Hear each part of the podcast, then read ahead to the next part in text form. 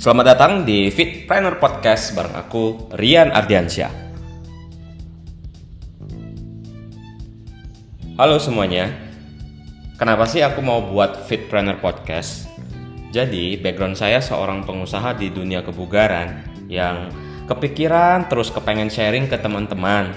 Tujuannya agar teman-teman pelaku, ya sesama pelaku industri kebugaran bisa lebih melek konsep pemasaran dan mulai perlahan untuk membangun brand.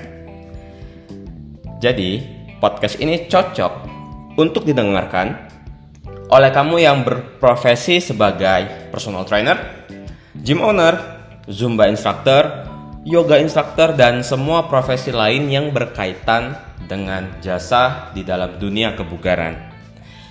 Kita akan lebih membahas dari sisi bisnis fitnessnya yang mencakup strategi pemasaran, konsep membangun hubungan pelanggan, aktivitas branding, dan masih banyak lagi. Ya di episode-episode lain kita akan bahas lebih banyak lagi. Tapi ya kaitannya di sisi lini bisnis fitnessnya. Nah, sering aku temui banyak sekali nih teman-teman yang secara pengetahuan fitness dari cara mengajar itu sudah sangat baik sekali namun tidak proper dalam menjual jasanya sehingga problem yang sering ditemui yaitu tidak mampu ditemukan oleh calon klien atau harus terjebak dalam harga jasa yang murah. Nah, harapannya setelah kamu mendengarkan podcast ini secara langsung, setelah ini ya maksudnya, bisa kepikiran nih apa aja langkah selanjutnya yang akan kamu ambil untuk memasarkan dan mulai membangun brand agar bisa hidup dari dunia kebugaran. Penting banget nih ya.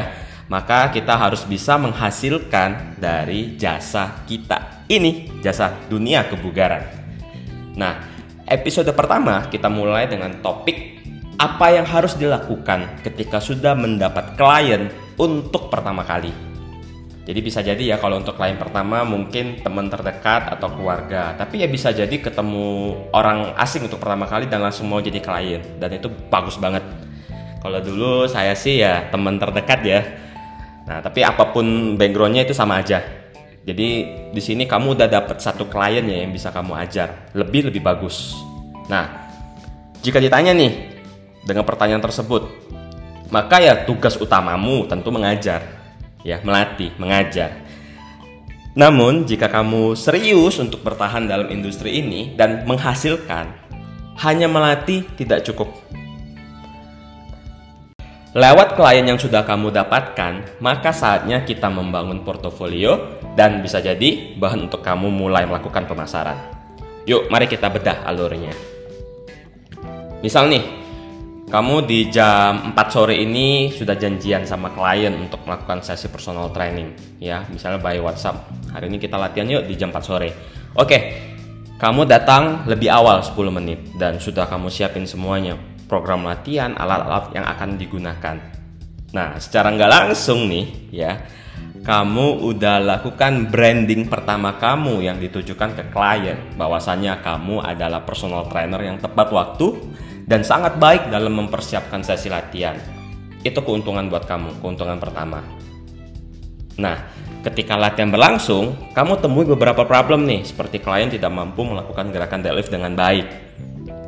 Maka yang kamu lakukan, kamu rekam gerakan yang kurang baik tersebut dan kamu coba berikan instruksi ke klien bagaimana cara lakukan deadlift yang baik. Nah, Ketika klien mencoba instruksi kamu dan ternyata bisa dilakukan dengan baik, maka kamu rekam kembali footage-nya dan bandingkan dengan menggabungkan dua video deadlift tersebut. Pertama nih, ya, dari sisi branding ke klien yang kamu ajar, kamu berhasil memperlihatkan perbedaan yang jelas yang terlihat lewat video. Jadi bukan cuman asumsi kamu ya, oh kamu sekarang udah bagus, tapi kamu bisa jelasin nih, kamu liatin videonya perbedaannya. Oke? Okay? klien udah pasti senang dong melihat ada progres yang terjadi. Kemudian di poin kedua, dari sisi branding yang kamu lakukan ke audiens kamu lewat sosial media, kamu menggambarkan klienmu memiliki problem eksekusi deadlift, ya. Ya, maksudnya klienmu kesulitan melakukan eksekusi deadlift dan lewat instruksi yang kamu berikan, ya, maka teknik deadlift yang dilakukan jadi lebih baik. Itu penting. Berarti secara nggak langsung kamu bercerita ke sosial media bahwasanya kamu berhasil memperbaiki teknik deadlift klienmu tersebut. Nah, poin ketiga ya. Mungkin audiensmu tidak tahu ya, tidak tahu nih apa manfaat dari gerakan deadlift. Dan tugasmu lagi untuk membuat konten lain yang menceritakan apa sih keuntungan yang didapat jika kamu menambahkan gerakan deadlift di dalam rutinitas latihannya atau rutinitas latihan calon klienmu. Ya, kontennya ada banyak, bisa berupa mungkin konten carousel di Instagram, ya, slide-slide yang 10 slide atau kamu bisa uh, rekam via video, kamu monolog bercerita seperti ini, kamu jelaskan kenapa sih kamu uh, mereka harus lakukan gerakan deadlift, kurang lebih seperti itu. Nah, ketika audiensmu mulai paham dan merasa perlu menambahkan gerakan deadlift, namun kurang yakin karena dilakukan sendiri. Nah, di sini nih, kamu dapat kesempatan untuk menjadi pilihan pertama calon klien ketika mereka ingin belajar deadlift. Ketika mereka ingin belajar deadlift, bisa jadi kamu yang akan dicari untuk pertama kali. Loh, kok bisa? Karena kamu sudah membuktikan lewat konten sebelumnya, kamu bisa memperbaiki form klienmu dengan baik dan kamu juga yang mengedukasi mereka bahwasannya gerakan deadlift itu baik banget, punya beberapa benefit dan wajar jika mereka mencari kamu ketika mereka ingin melakukan gerakan deadlift lebih baik. Kurang lebih begitulah gambaran melakukan pemasaran dan mulai membangun brand sebagai pelatih kebugaran dan hal tersebut tidak bisa dilakukan dalam beberapa kali percobaan Mungkin butuh waktu beberapa bulan bahkan tahunan agar kamu bisa mendapatkan kepercayaan dari calon klien. Kalau dari pengalaman aku melakukan uh, pemasaran dan branding, kalau untuk Olympus ya itu sekitar 2 tahun. Ya. Dibilang konsisten setiap hari tidak, tapi rutin sampai hari ini.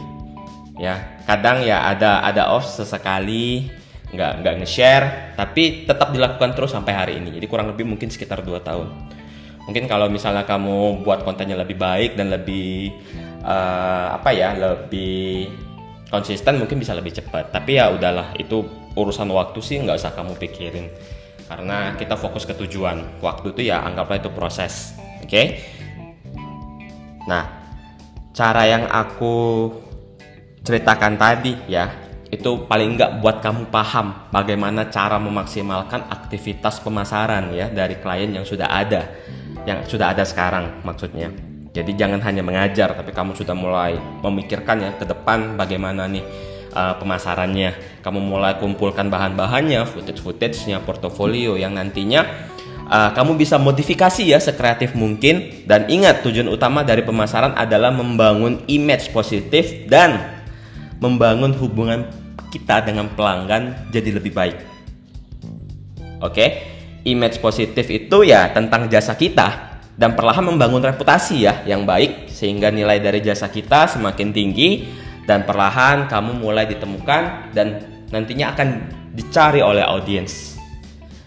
Berakhirlah sudah episode pertama dari Fitpreneur Podcast ini. Kamu bisa kunjungi IG saya di Rian underscore Revelly buat DM DM-an ngobrol ngalur ngidul seputar dunia kebugaran dan aku sangat senang sekali bisa terkoneksi dengan sesama pelaku industri kebugaran. Jadi sampai ketemu di episode selanjutnya. Bye bye.